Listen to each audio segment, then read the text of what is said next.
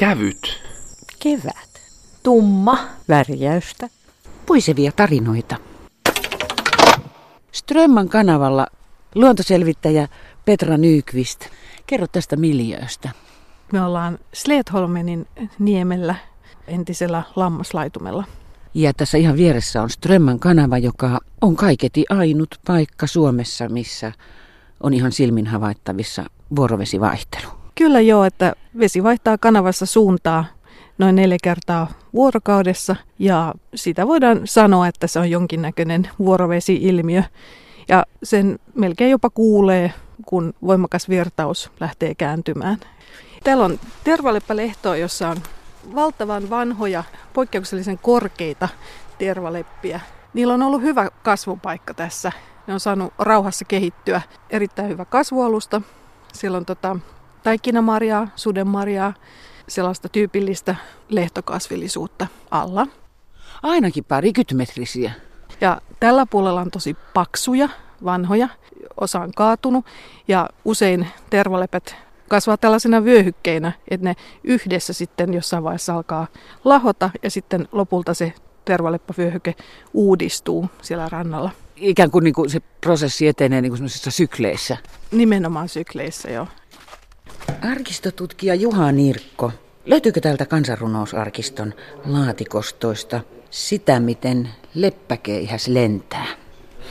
No minä tätä nyt koitin katsoa tuolta vertauskortistosta ja kyllähän siellä siis Ln kohdalla lentää kuin, niin tässähän on satoja kortteja ja voi lentää vaikka mikä, kuten piätöin kukko tai päätön kana tai lepakot tai rytkösen ajatus tai harakka tai tuota varis tai mikä vaan, mutta tuota, en kyllä löydä. Yllättävää kyllä, kun näitä on kortitettu ajalta 1800-luvun puolivälistä 1960-luvulle, niin tässä ei muuten tule yhtään leppäkehästä, vaikka tämän vertauksenhan kaikki minun mielestä tuntee.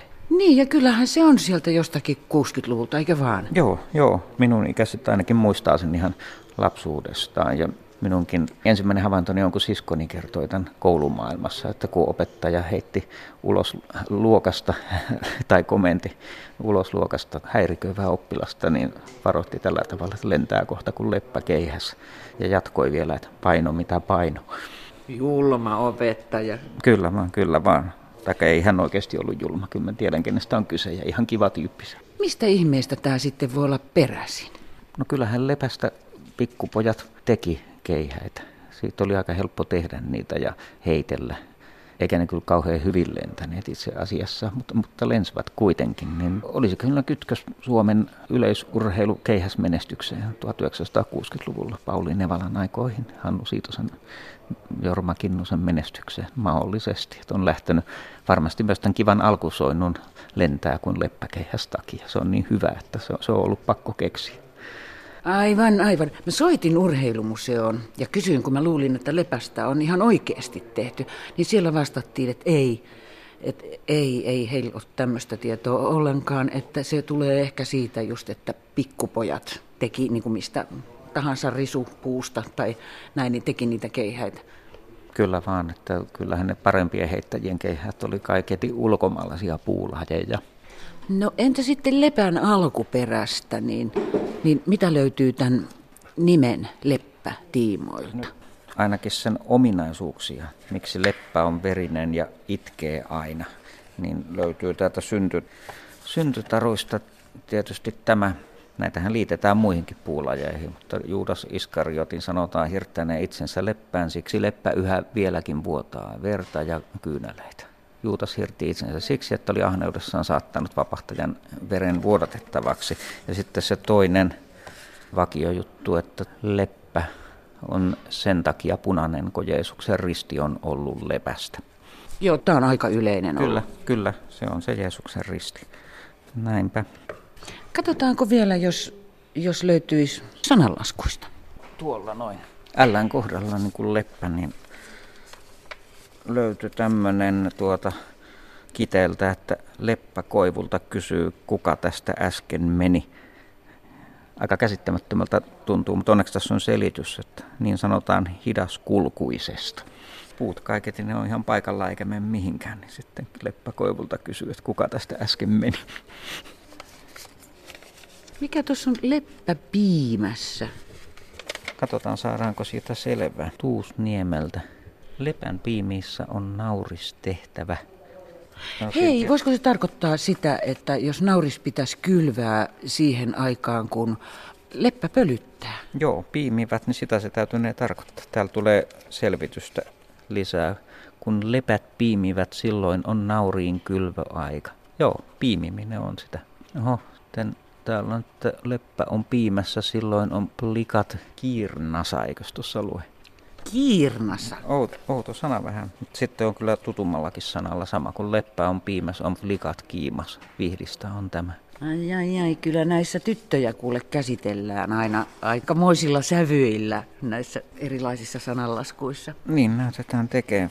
Aika paljon tästä lepästä on, on myös. On. Sitten on täällä tämmöinen kuin, että minusta ei ole muuvalle kuin leppäselle lauvalle. Kuulostaa vähän tuota pahaenteiseltä. Pitempänä versiona sama ajatusta, että ei siitto ennen kuin leppäselle lauvalle ja koiran häntä purjeeksi. Toisin sanoen, se on niin huono, että kohta kuolee. Aika raasti ilmaistu. Kyllä, tätä samaa pyöritellään tässä. Nyt minä joutasin vaikka leppäselle lautalle ja pohjatuulen matkaan. Joo, aika paljon näitä A- Aika monia näitä on sama, sama ajatus. Siin, siitä ei uokku leppäselle lauvali ja laskii myöten virtoa. Kaikki nämä on niin tuolta 1900-luvun alkupuolelta. Ja... Joo, kyllä nämä tallennusvuodet vaihtelee 1800-luvun puolelta aina tuonne 1950-luvulle. Muistelijoina tietysti vanhoja ihmisiä, enimmäkseen 1800-luvun puolella syntyneitä. Se kuvastaa kuitenkin sitä, että tuommoinenkin sanonta on elänyt aika pitkään. Kyllä vaan. Tätä on tosiaan paljon, vaikka en itse olisi tämmöistä enää muistanut. Niin. Joo, en minäkään. Enkä mä sitä paitsi halua sanoakaan. En, en minäkään halua sanoa toiselle, enkä olla itse tämmöisessä tilanteessa. Ei. Kuvanveistäjä Maija Helasvuo. Tässä on tämä teos tässä keskilattialla nyt varastossa tosi, mutta vähän niin kuin esillään kuin äiti ja poika vuodelta 2008. Ja tämä kuuluu tämmöiseen mun perhesarjaan, mitä mä tein silloin 2006 alkaen. Viimeinen oli joskus 2010. Käytin tässä äiti- ja poikateoksessa pelkästään vaan leppää. Ja itse asiassa tietysti se liittyy siihen veistettävyyteen, mutta se liittyy myöskin sen väriin ehdottomasti, että siinä on mun silloin 11-vuotias poikani kainalossa, että tämähän on tämmöinen niin kuin Madonna-lapsikuvaus sillä tavalla, että äidin ja lapsen välisestä suhteesta oleva kuva, niin kuin kaikki mielestäni muutkin tämmöiset Madonna-lapsikuvaukset. Ja siinä halusin niin kuin ehdottomasti sen lepän punaisen värin, semmoisen mahdollisimman lämpimän tervalepän värin. Minkä takia? Mikä siinä niin kuin sua veti puoleensa? No se, se on niin tietysti, siis leppä, lepässäkin on kiinnostavaa se, että, että jos käyttää, niin kuin mäkin olen joskus tota käynyt ostamassa vaikkapa laudepuuta, joka leppää tietysti myös, ja, tota, ja se on tämmöistä tehopuuta, mutta sitten kun mä oon saanut tuolta Haarajon sahalta, joka itse asiassa nyt on sitten jo lakkautunut, mutta mulla on ollut monikymmenvuotinen yhteistyö heidän kanssaan, niin niin tota, sieltä ostanut sitten vanhaa tervaleppää, niin siinähän on semmoinen, että se niinku ikään kuin niinku ihan leiskuu ja siinä on sellaista, tota, sellaista voi sanoa, että ihan liekehtimistä jotenkin siinä lepän pinnassa. Mutta että sitten taas tämä laudepuuleppä, mitä mä myös on tosin käyttänyt, niin se, sekin tota, se on itse asiassa aika jännä juttu, että se on niinku sellaista niinku muovailuvahamaisen näköistä ja se on myöskin niinku veistettäessä sellainen niinku vahamainen. Ja sitten taas tämä tervaleppä, niin siinä on, vaikka siinä ei juurikaan ole välttämättä oksia samalla lailla kuin vaikkapa männyssä, niin, niin siitä huolimatta siinä on jotain semmoista, että joskus se on kovempaa ja joskus se on vähän pehmeämpää. Mutta se on, erot on tosi pieniä kyllä toki, siis todella pieniä, mutta siis ne on kuitenkin jotenkin havaittavissa. Mutta siitä väristä, niin on se leiskuavuus ja semmoinen liekehtivyys siinä tervalepässä. Että se niin kuin, ja tietysti se lämpö, sitä kautta tietenkin myöskin se lämpö, mikä siinä sitten on. Että mä halusin ehdottomasti niin kuin äidin ja lapsen suhteessa korostaa sitä lämpimyyttä ja sekin, että tämä silloinen lapseni, tai onhan hän nytkin lapsi, vaikka onkin aikuinen, niin on mun kainalossa tuossa. Ja, ja tota, niin, on niin. ihanat pyöreät muodot tässä. Joo, että siinä on meidän polvet siinä edessä ja sitten tota, hän on niin kuin mun, mun käsi tuolta kurottu takaa. Mutta nää, mähän tein nämä perhesarjat, tai mitä mä nyt kutsun perhesarjaksi, niin tein sen sillä tavalla, että tota, Mä tein siis ensin Pietan ja sitten, sitten tämän ja sitten semmoisen kuin äiti, joka on, tota, jossa sitten käytiin useampia puuleja ja Pietassa myös, myös niin kuin oikeastaan ihan siis voi sanoa, että kaikkia suomalaisia puulajeja melkein, no en nyt ihan, että pihlajaa esimerkiksi en käyttänyt, mutta joka tapauksessa se, miten mä tein nämä, niin se liittyy siihen, että mä laitoin siis, laitettiin lakana aina, missä tässä tapauksessa tässä äiti- ja poikateoksessa lakana meidän yli, ja sitten, tota, sitten mun mieslapsen isä otti sitten ympäriltä kuvat, ja mä tein ensin pienoismallin, oliko se nyt yhden sulle kymmeneen jo pelkästään lepästä ja sen jälkeen suurensin sen niin kuin ihan siihen koko, mitä me ollaan. Et me ollaan niin kuin ihan yksi yhteen sen lakana alla tässä. Ja, ja se miksi lakana, niin tietysti me olin kiinnostunut siitä muodoista sinänsä just, että mi, missä vaiheessa niin kuin vielä se on tunnistettavissa se, että ihminen on hyvin herkkä tunnistamaan niin kuin ihmisen muotoja ja, ja lakana niin kuin pehmentää niitä, mutta toisaalta siinä oli myös mun tämä kiinnostus tätä kuvavistotaidetta kohtaan, mikä nyt on ihan, ihan lapsuudesta asti jo tullut, että veistokset on vaan aina tehnyt suurimman vaikutuksen, niin se, että veistoksissa niin paljon ne laskokset on ollut musta aivan ihania, ja mä halusin tehdä paljon laskoksia, ja siihen liittyy nämä, myöskin tämä, niin tämä lakanan käyttö, että sillä tavalla mä sain tehtyä paljon laskoksia. Niin, kun katsoo tätä veistoksen alaosaa. Niin, nimenomaan joo, että siellä se erityisesti näkyy. Drapeeraus. Joo, kyllä. Ja siinä on, sehän on niin kuin ontto sisältä, että se on tuota rakennettu sillä lailla laudoista, jotka on höylätty ja sahattu pistosahalla ja niin edelleen, ja sitten veistetty siinä ohessa. Kerro tästä työstämisestä vähän. Ensin siis on, tosiaan semmoista ihan tuppeen sahattua lankkua ja sitten mä oon oikotaso höylännyt sen ja sitten sen jälkeen pistosahalla tehnyt sitä muotoa jo siihen lautaan ja sitten liimannut yhteen ne puristimilla, pikkuhiljaa liimailu ja sitten pistänyt puutappeja, jotta mä pystyn sitten koko ajan niin myös samalla, tai varsinkin sitten kun se on kokonaan se liimattu, niin sitten tota, veistämään sitä. Ja sitten mä oon ihan siis, no kirveellä mä veistin siihen aikaan paljon kirveellä, nyt se on ehkä vähän vähentynyt, mutta tota, ja silläkin kahdella tapaa, että toisaalta niin kuin lyömällä sen kirveen niin kuin päähän ja toisaalta sitten ihan sillä niin kuin ha, ha, tavallaan niin kuin veistämällä halkoja hakaten. Mutta tota, ja sitten erilaisilla taltoilla, taltoilla on tätä käsitellyt. Tämmöisen teoksen tekemiseen menee niin kuin ihan muutama kuukausi, jos ajatellaan, että se on niin kuin tämmöinen, tämmöisenä kokopäivätyönä. Niin, niin, niin se on ihan siis valtava, valtava työmäärä, mikä tähän tulee. Tosiaan se on, se on täältä ontto täältä sisältä sitten, ja se tietysti liittyy totta kai siihen myös siihen visuaaliseen, mikä, minkä siitä on halunnut tehdä, mutta myöskin ihan kaikkeen kuljettamiseen ja muuhun, että se on sitten sitä kautta niin kuin kevyempi, kevyempi tota, siirrellä. Ja sitten siihen liittyen, niin mä oon sitten usein näissä töissä niin ruuvannut tämän hyvin täyteen ruuveja ja sitten peittänyt ne ruuvin jäljet, koska se sitten sit se kestää kaiken näköistä liikuttelua hyvin. Tämähän on kulkenut ympäri, voi sanoa aika paljonkin siis tämä teos, että tämä on ollut Saksassa useammassa paikassa ja sitten Suomessa vähän ympäriinsä.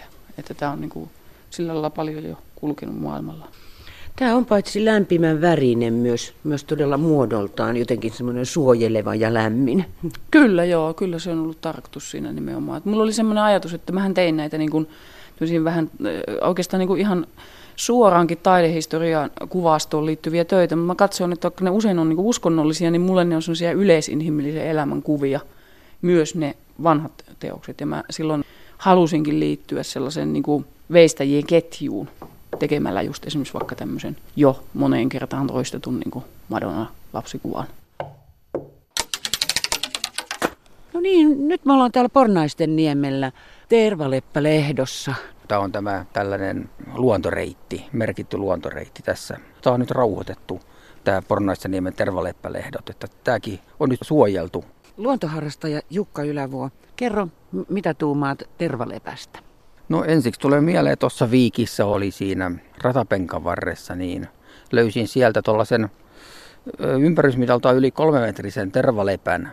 Ja sitten kun otin asiantuntijalta kyselin, niin se sivusi Suomen ennätystä niin ympärysmitalta ja kooltaan.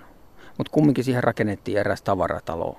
Niin ei, ei auttanut mitkään ruinaukset, kyllä se hävitettiin siitä. Niin aina kun ajelen siitä ohi, niin tulee mieleen se, se komea, komea, valtava tervaleppä, mitä Suomessa ei juuri sen kokoisia tapaa missään.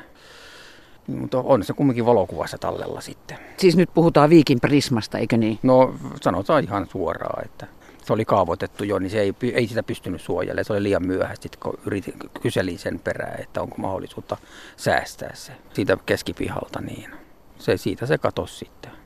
Tämä Tervaleppelehto on aika komea, siis luontoharrastajana Jukka Ylävuo, olet varmaan kulkenut sinäkin täällä. Mitä lintulajistoa täältä No ainakin toi pikkutikka, tässä on jo valko, valkoselkätikkaa tässä liikkuu. Ja sitten jotain, sitten kuulin viimeksi oli toi mm, helmipöllö on tässä pyörinyt tässä Pitkospuitten alussa joku luontokuva ja tuossa vihjas. Ja tämähän on ihan oma erityinen alueensa, tällaista osittain jotain merenranta, niin kosteikkoa, ihan erityis. Suojelun arvoinen alue, tämä yhtenäinen valtava, pelkästään tervaleppä kasvustoa ihan tuonne Hertoniemen sinne Saunalahden siihen rauhoitetulle kuusikolle asti. Tähän jatkuu yhtenäisenä tätä merenrantaa myöten. Professori Kari Heliövaara. Tässä on oikeastaan aika hieno tämmöinen tervalepikko ja komeen näköisiä puita ja niin kuin tiedetään, niillä on semmoinen bakteeri, jonka, jonka avulla ne pystyy yhteyttämään tai ottamaan ilman typpejä tai hirveän rehevä tämä niiden alusta juuri sen takia, kun siinä on ylimäärin typpeä. Mitäs esimerkiksi tässä rungolla voi elellä? Tässä voisi olla kaikenlaisia, esimerkiksi kaarnakuoriaisia, voisi olla lepän hutikirjaa ja semmoinen pieni, pieni kovakuoriainen, hauska nimi sillä. Miksi sen nimi on hutikirjaaja? No se johtuu siitä, kun sen syömäjälki lepässä on semmoinen monimutkainen, monimuotoinen, semmoinen semmoinen hutiloidun näköinen, niin siitä, siitä se johtuu. Hauska nimisenä se kuvaa aika hyvin sitä sitä lajia. Sen näkee ja tunnistaa oikeastaan vain sen syömäkuvion perusteella, että sitä itse koppiasta näkee aika harvoin. No sitten se voisi olla leppä kärsäkäs ja lepän lasisiipi, mutta niitä on vaikea tuosta kyllä löytää. Mutta eikö tuossa ole joku pieni reikä tuossa kohdassa? Eli olisiko siinä, ei se ihan mahdotonta, että siinä olisi, olisi vaikka lepän lasisiipi. Se on siis perhosiin kuuluva hyönteinen. Siis se on niin toukkana tuolla. Ja... Se on toukkana siellä sisällä muutaman vuoden ja sitten se aikuistuu sieltä ja tekee tuon reijän tuohon lepän pintaan. Tuo, niitä on vaikea nähdä, että vaikka niitä olisikin niin, niin tuon puun sisällä, niitä on tosi vaikea sieltä saada ulos. Oikeastaan ainoa tapa on katkaista tämä puu ja kasvattaa ne sieltä, viedä se koko puu pölleinä johonkin laboratorioon ja odottaa, kunnes ne tulee ulos sieltä. Se on hyvin tehokas ja hauska tapa saada hyönteisiä, mutta on vähän työlästä. No on se vähän työlästä ja jos ajattelee tätä lasisiipeä, niin pari vuotta kestää. Niin, siinä voisi mennä just niin, että se on vielä varna, että se kuivuu vähän liikaa se puu, mutta, mutta se on, se on niin kuin paras tapa. Monet sarviääret on juuri aika helppo kasvattaa puun sisältä, siis viemällä tämmöiset pöllit laboratorioon, mutta kyllä siinä vähän tekemistä on aina, mutta, mutta se on usein ihan ainoa tapa saada niitä esiin. Ja tällä tavalla esimerkiksi niin opetustyössä käytät sitä, että... Kyllä mä oon käyttänyt sitä, sitä aika paljon. Se vaan vie myöskin tilaa aika paljon. Et nyt kun on laboratoriot vähän niin kuin kortilla, niin se on vähän vaikeampi toteuttaa käytännössä. Mutta, mutta se on erittäin hauskaa ja mielenkiintoista. On kuin menisi katiskalle aina aamulla, kun katsoo niitä, että mitä hyönteisiä viime yönä on kuoriutunut. Aika jännä, toi oli hirveän hauska ilmaisu. No mitenkä sitten harmaa leppä? No harmaaleppä on semmoista vähän niin kuin salaattia hyönteiselle. Että siinä on todella paljon, paljon hyönteisiä, esimerkiksi noita kaikenlaisia lehtikuoriaisia, jotka syö sen lehdet usein ihan kokonaan pois, niin kuin kaluaa sen olemattomiin. Mutta kyllä se aina siitä sitten kuitenkin toipuu. Se vaan näyttää pahalta, mutta toipuu aina. Lepän nälvikäs, leppäkemppi ja erilaisia äkämäpunkkeja on, on harmaa lehdillä usein runsaasti. Eli siis se on niin kuin ehtoisampi emäntä kuin, kuin mitä tervaleppä? No kyllä näin voisi sanoa. Tervalepällä on aika vähän hyönteisiä loppujen lopuksi sen, sen lehvästössä. On semmoisia äkämäpunkkeja tervalepällä, jotka tekee semmoisia pieniä punaisia pampuloita lehtiin, mutta kyllä, kyllä harmaa leppä on niin hyönteisten mielestä paljon herkullisempaa syötävää kuin tervaleppä. Miten muuten tervaleppä? Mulla on semmoinen muistikuva, että niitä olisi joskus kerätty kerppuina alkukesästä karjan ruuaksi. Kyllä näin on joskus tehty. Mä oon itsekin tämmöistä tietoa lukenut, mutta en ole kyllä itse kokenut tämmöistä ilmiötä koskaan. Taitaisi paikkansa pitää. Mutta eikö lepikolla ole vielä sekin, sekin tämmöinen maine, että se kerää punkkia, että, että puutiaiset punkit on sen, sen lehvästössä ja hyökkää sieltä ihmisten kimppuun. Mutta ei se kyllä todellisuudessa niin ole, että punkit on pikemminkin täällä heinikossa ja ruohostossa täällä tervaleppien alla.